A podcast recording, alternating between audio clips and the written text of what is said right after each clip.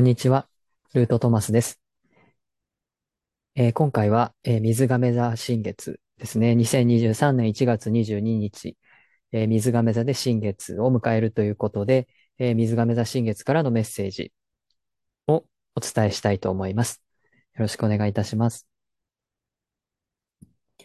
えー今回は、えー水亀座新月のメッセージなんですけれども、えっと、いつものようにね、生命の木とタロットを絡めてのお伝えとなります。で、水亀座新月はですね、今年最初の新月ということになります。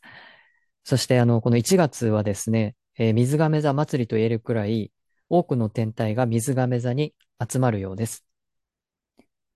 えーその中でも、あの、冥王星がですね、えっと、コンジャンクションするという新月だそうで、えーこの後ですね、立春、春分があるわけなんですけれども、その春分の後ですね、あの、一時的にではあるんですけれども、いよいよ冥王星が水亀座に入る、えー水、えー冥王星水亀座時代というのがスタートするということです。まあ、今回のね、その冥王星がコンジャンクションするというのは、えーその後2ヶ月後ぐらいに、あの、スタートする、えー水亀座、えー冥王星水亀座時代の予行演習的な感じがある気がしています。えー準備はいいですかというふうに、ちょっと、あの、ノックしてくるような感じですね。えーなので、えっと、やはりこの水亀座の時代というふうに、えー2020年の12月かな。あの、グレートコンジャンクションというのがあってから、水亀座っていうのが結構キーワードになってきたと思うんですけれども、やはり今年もですね、この水亀座というのは、えーキーワードになるかなという気がしているので、この水亀座新月からのメッセージというのは、まあ、この1年の最初の、え新月でもあり、あり、そしてこういう時代の水亀座ということで、えーとても大きな、えメッセージを投げかけているんじゃないかなというふうに思っております。また、あの、今回のホロスコープでは、あの、1ハウスに天体が多く集まっているということで、この自分の本質に向き合うとか、アイデンティティを考えさせられるとかですね、心の中を見つめ、整えるような新月ということでもありそうです。あの、星のカードというのはですね、そういうニュアンスもあるので、えーなかなか、あの、自分とこう厳し、厳しく向き合うというかですね、ストイックに向き合う、あの、新月かなという気がしております。はい。ではですね、水亀座の特徴について最初にお話ししたいと思います。この水亀座というのは、えー風のエレメントで、えー風のエレメント3つのうちの最後の、えー星座になります。まあ、風のエレメントの集大成的な存在で、えー自由とか博愛とか俯瞰、えー成熟した子、えー大人な感じで、えー独自の世界観を持ち、オープンでフラットな関係を築いていくような人、人物像ですね。えっと、風なのでね、こう横に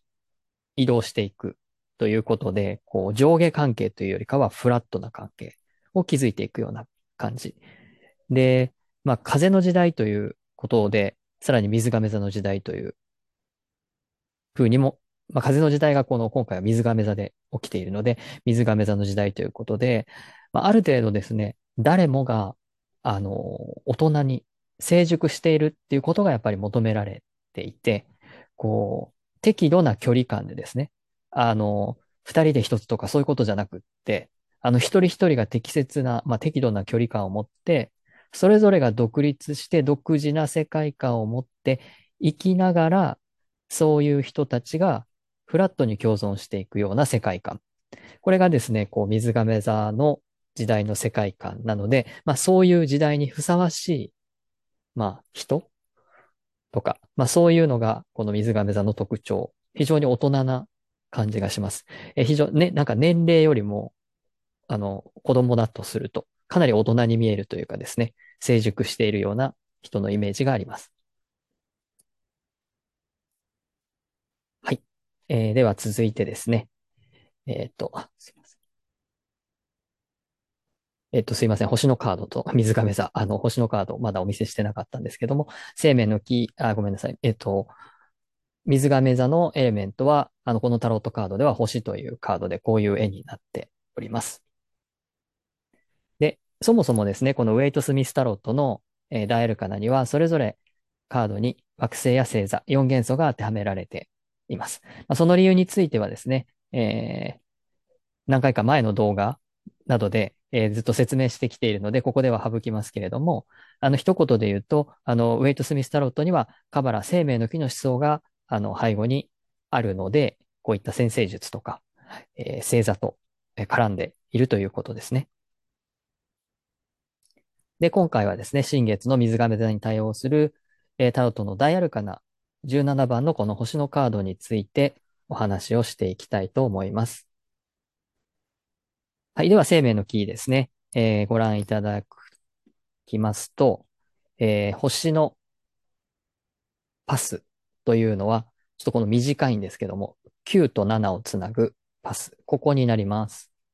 で、この9は月です。で、7は金星です。まあ、あの、9の月というのは、まあ、無意識。今回は無意識という形で使っています。えで、金星っていうのは感情を表します。この無意識と感情をつないでいるのが、この星のカードのあるところになります。ちなみにこの10というのがこの、えー、肉体世界、三次元世界を表しております。で、えー、っとですね。左側のね、この358の、えー、縦ラインは幻覚の柱というふうに言われています。その反対の247のこの柱は慈悲の柱っていうふうに呼ばれているんですけど、この一番下ですね。ここに金星というのがあります。で金星は感情を表すので、好き嫌いとか心地よいとか不快とか、心の内側から湧き上がるものを表します。で、えー、この感情っていう目に見えないものですね。この感情っていうのは一体どこから来るんでしょう？えー、何が私たちの感情を、ま、作り出しているんでしょう？ということがあります。まあ、それを考えたことあるでしょうか？えっ、と、生命の木を見てみるとですね、えー、今回のパスは9、この無意識と感情がつながっているということ。で、今説明したこの10っていうのは肉体の私っていうのなんですけど、10と7もつながっています。なので、えっと、この肉体がですね、例えば美味しいって五感っていうのが肉体はあるわけなので、この肉体でもって、なんか美味しいなって、これを食べたら美味しいなって思うっていうのは当然やっぱ肉体に由来する感情っていうのはあるわけです。あの、あの人素敵だなっていう感情も肉体に由来する感情っていうのはあるわけです。五感で感じて、心地よいと感じるのか不快って感じるのかっていうのがあるので、ここのパスはまあわかりますよね。自分で意識して感じて、そのここから感情が湧いてくるっていうのはわかります。でも、Q とも繋がっているということはですね、この無意識から来る感情っていうのもあるんだっていうことですね。銃とも繋がって、肉体とも繋がってのはもちろんそれは当然なんですけど、Q、この無意識とも繋がっているっていうことはそういうことになります。この生命の木によると。なので、このパスを上がるために考えなくてはいけないのは、え無意識からも発する感情があるんだっていうことに気づくっていうことですね。で、確かにですね、私たちには、なんでかわからないんだけれども、どうしても気持ち悪いとかですね、嫌いとか、えー、あるいはなぜか好きっていうものがあったりしますね。よく、よく考えてみると。理由は説明できないし、なんかこう肉体で味わったわけでもないとか、行ったこともないとか、まあなんか会ったこともないとか、まあそういうものがあった場合、でもなんなんか知らないけれども、そういう肉体での実際の経験はないんだけれども、なんかそれは嫌いだとか、えー、好きだとか、なんかそういう感情があるものがあるということです。もしかしたらそれはですね、この無意識9の無意識ですね。ここから来ているものかもしれません。で、あの、そういうものがね、あの、いいとか悪いとかね、好きとか嫌いとか、まあそういう感情があるのは別に全然構わないんですけれども、でもその感情があるとすると、当然感情がありましただけでは済まなくって、私たちはその現実世界においてですね、この現実世界において、えー、その感情をもとに行動したりですね、その湧いてきた感情でもってですね、体が動いたり、要は怒ったりですね、泣いたり、言葉を発したり、あるいはここ金星なのでね、その感情によって恋に落ちたり、人を愛したりですね、いろいろするわけです。えー、感情が湧くだけで別に何何にもなんかこう、表現しないっていうかですね、あの言葉も発しないとかそういうことではなく、私たちは感情にも動かされていくので、その感情が全く無意識から来ているものも入っているとすると、えー、なんかこう、ちょっと混乱が生じる可能性というか、穏やかじゃない感じもします。で、えっと、まあ、無意識がね、勝手にそれを好きだったとしたら、無意識にもう勝手にそれを選ぶし、えー、無意識がそれを勝手に嫌いと判断していたら、えー、それが嫌いになるので、まあ、避けることになっていきます。そういうふうにして、もちろん意識して自分の肉体で、えー、しっかりと見て、聞いて、触って、食べて、匂いを嗅いで、えー、判断、感情が湧いて判断したものを避けたり、えー、好きになったり、えー、するっていうことはもちろん意識上はやってるのでいいんですけれども、それを勝手に無意識にやってるとすると、えっ、ー、と、いつの間にかですね、避けているもの、要は自分の目の前で無意識に避けているものがあるとか、えー、無意識に、えー、好きなので、いつも目の前にあるとか、なんかそういうことが起きていきます。好きなものは当然取り入れていくから、いつも目の前にあるし、好きではないものは当然避けていくので、でもそこが無意識に行われているとすると、いつの間にか自分の目の前には全然ない。別になんかこう自分で意識してやったわけじゃないのに、まあ、ないので気がつかないんですけど、むしろ。えー、そういえばそういうものって見たことがないなっていうようなことも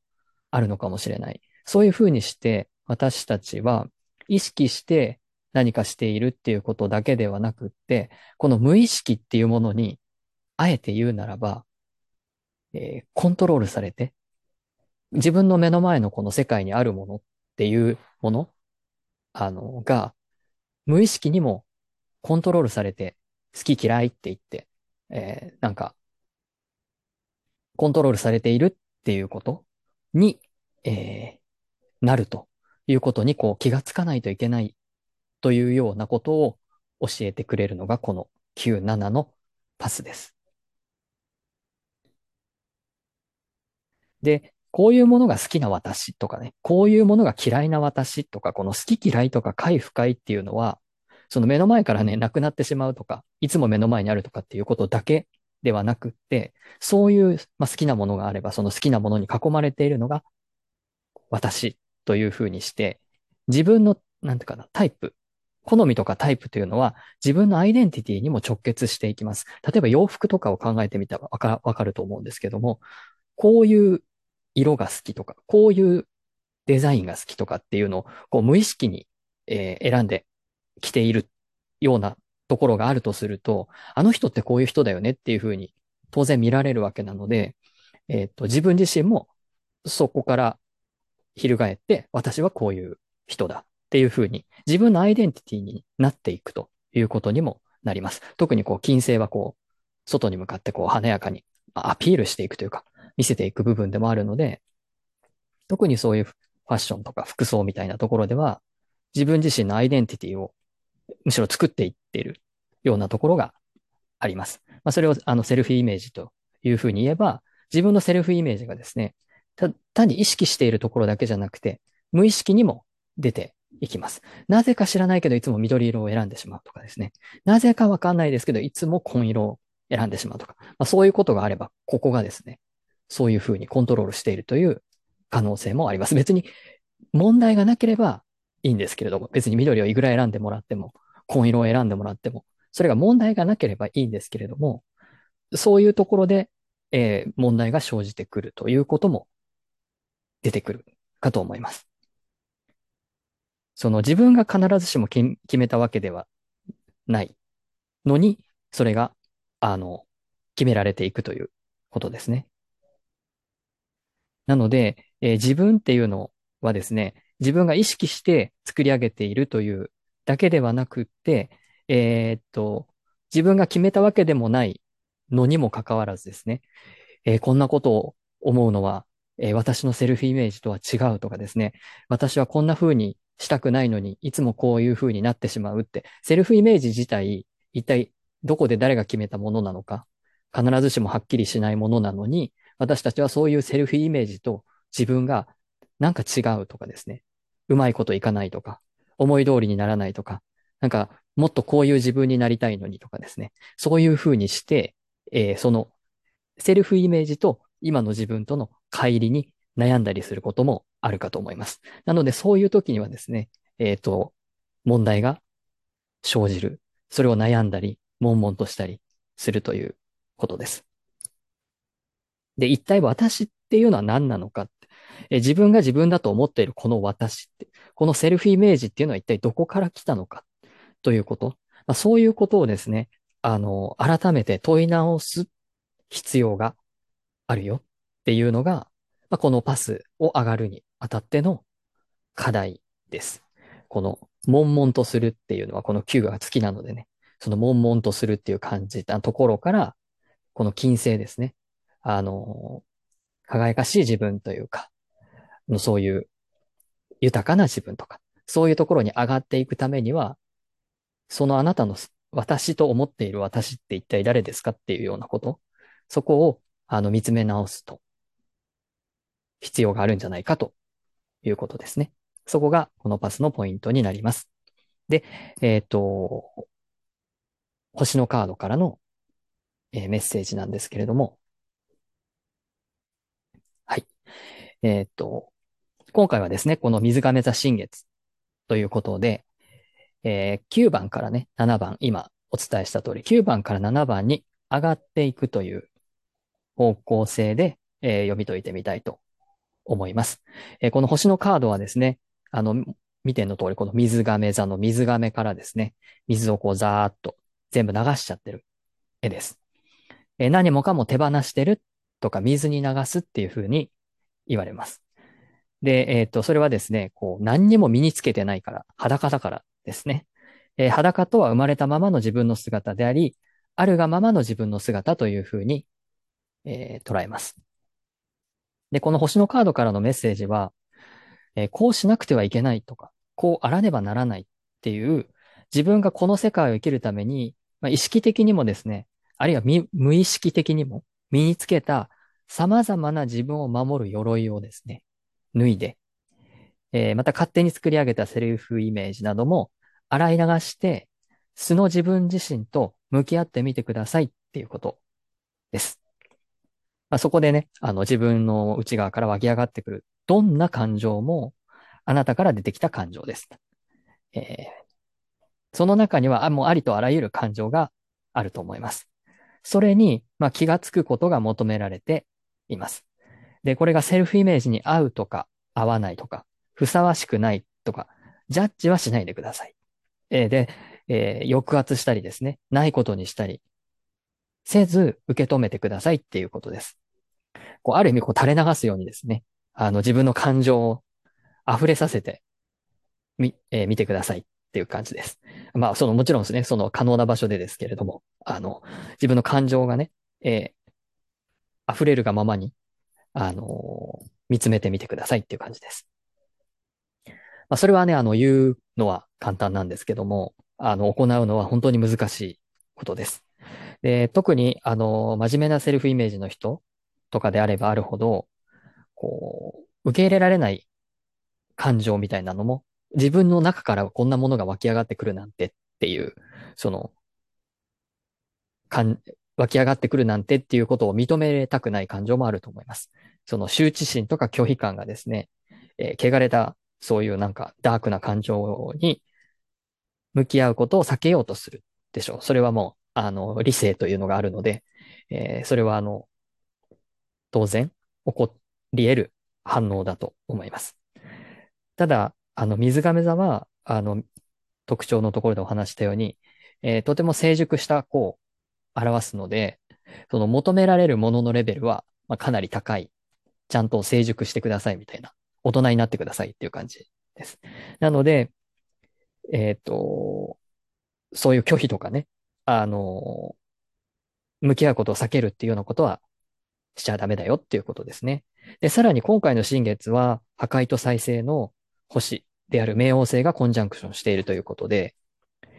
こう、真面目であろうとも、不真面目であっても、容赦なく、もうそういった古い時代に作られた自分のイメージをぶち壊して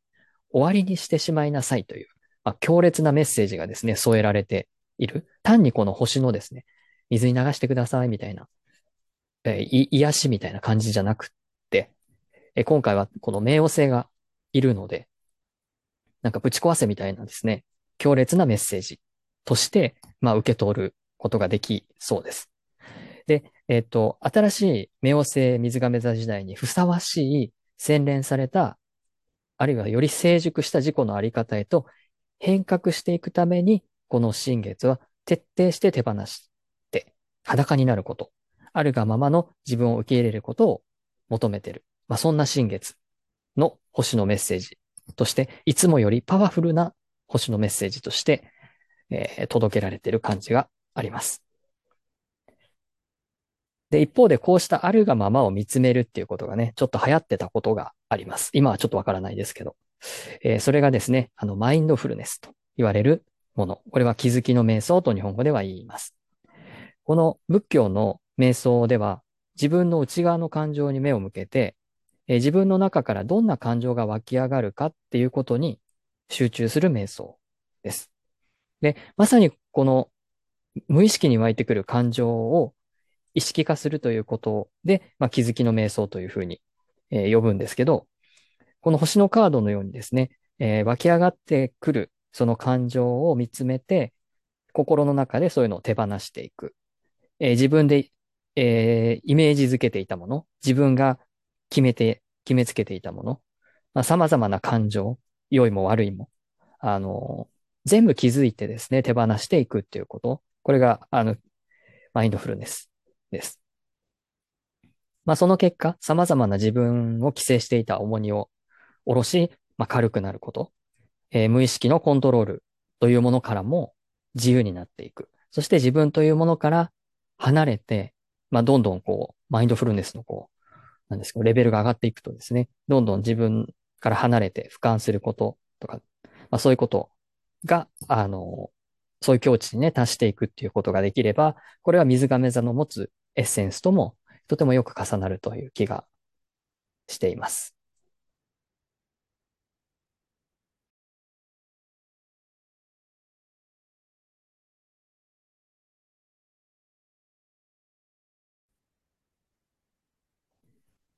えー、この星のカードのパスはですね、9と7をつないでいるので、生命の木ではかなり下の方なので、まだまだですね、完全な自由や解放ではありません。むしろ最初の自由への最初の一歩踏み出したとか、えー、この世界にありながらも、えー、気づきを得てふっと軽やかになるとか楽になる。まあ、自由を謳歌するっていうような形で、この金星にね、上がってきましたっていう感じ。そういう状態と言えると思います。なので今回のこの、えー、星のですね、水亀座新月というのは、まあ、ぜひですね、そういう自分自身を、えー、縛っていたものや、えー、自分が無意識にも、意識的にも、あの、コントロールされていたっていうことに、まあ、気がついていくための、まあ、瞑想というかですね、えー、振り返りみたいなことをしていただいて、まあ、素の自分ということに戻っていくということ。あるがままを受け入れる。そのままの自分というものを見つめていくというような時間を持っていただくといいかなと思います。で、新月なので、ぜひはこの新月の願い事みたいな、あの、そういったこともされるといいと思います。あと最後に、あの、これはあの、メッセージとは関係ないんですけれども、あの、この水亀座ってアクエリアスって言うんですけども、この1969年の歌で、アメリカかと思いますけれども、えっと、アクエリアスっていう文字通り水亀座っていう、この水亀座の時代みたいなものを歌ってる歌があって、僕はそれがすごい好きで、この水亀座っていうと、その歌が思い出されます。あの、もし興味がある方はですね、あの、概要欄にリンクを貼っておきますので、えー、ぜひ、えー、聞いたことあると思われる方もいると思うんですけど、えー、ぜひ聞いてみてください。まあ、最後にですね、このようにして僕はタロットを、まあ、先生術や生命の木と絡めながら、あの、この絵に込められた、えー、意味を読み解いたり、えー、そのセッションではその方の潜在意識をこのカードに込められた意味から紐解いたりするヒーリングセッションやタロットリーディング講座なんかを行っています。もし興味を持っていただけたら、あの、こちらに、えー、リンクを貼っておきますので、概要欄にリンクを貼っておきますので、ぜひ、えー、アクセスしていただけたらと思います。最後までご覧いただきありがとうございました。えー、素敵な新月をお迎えください。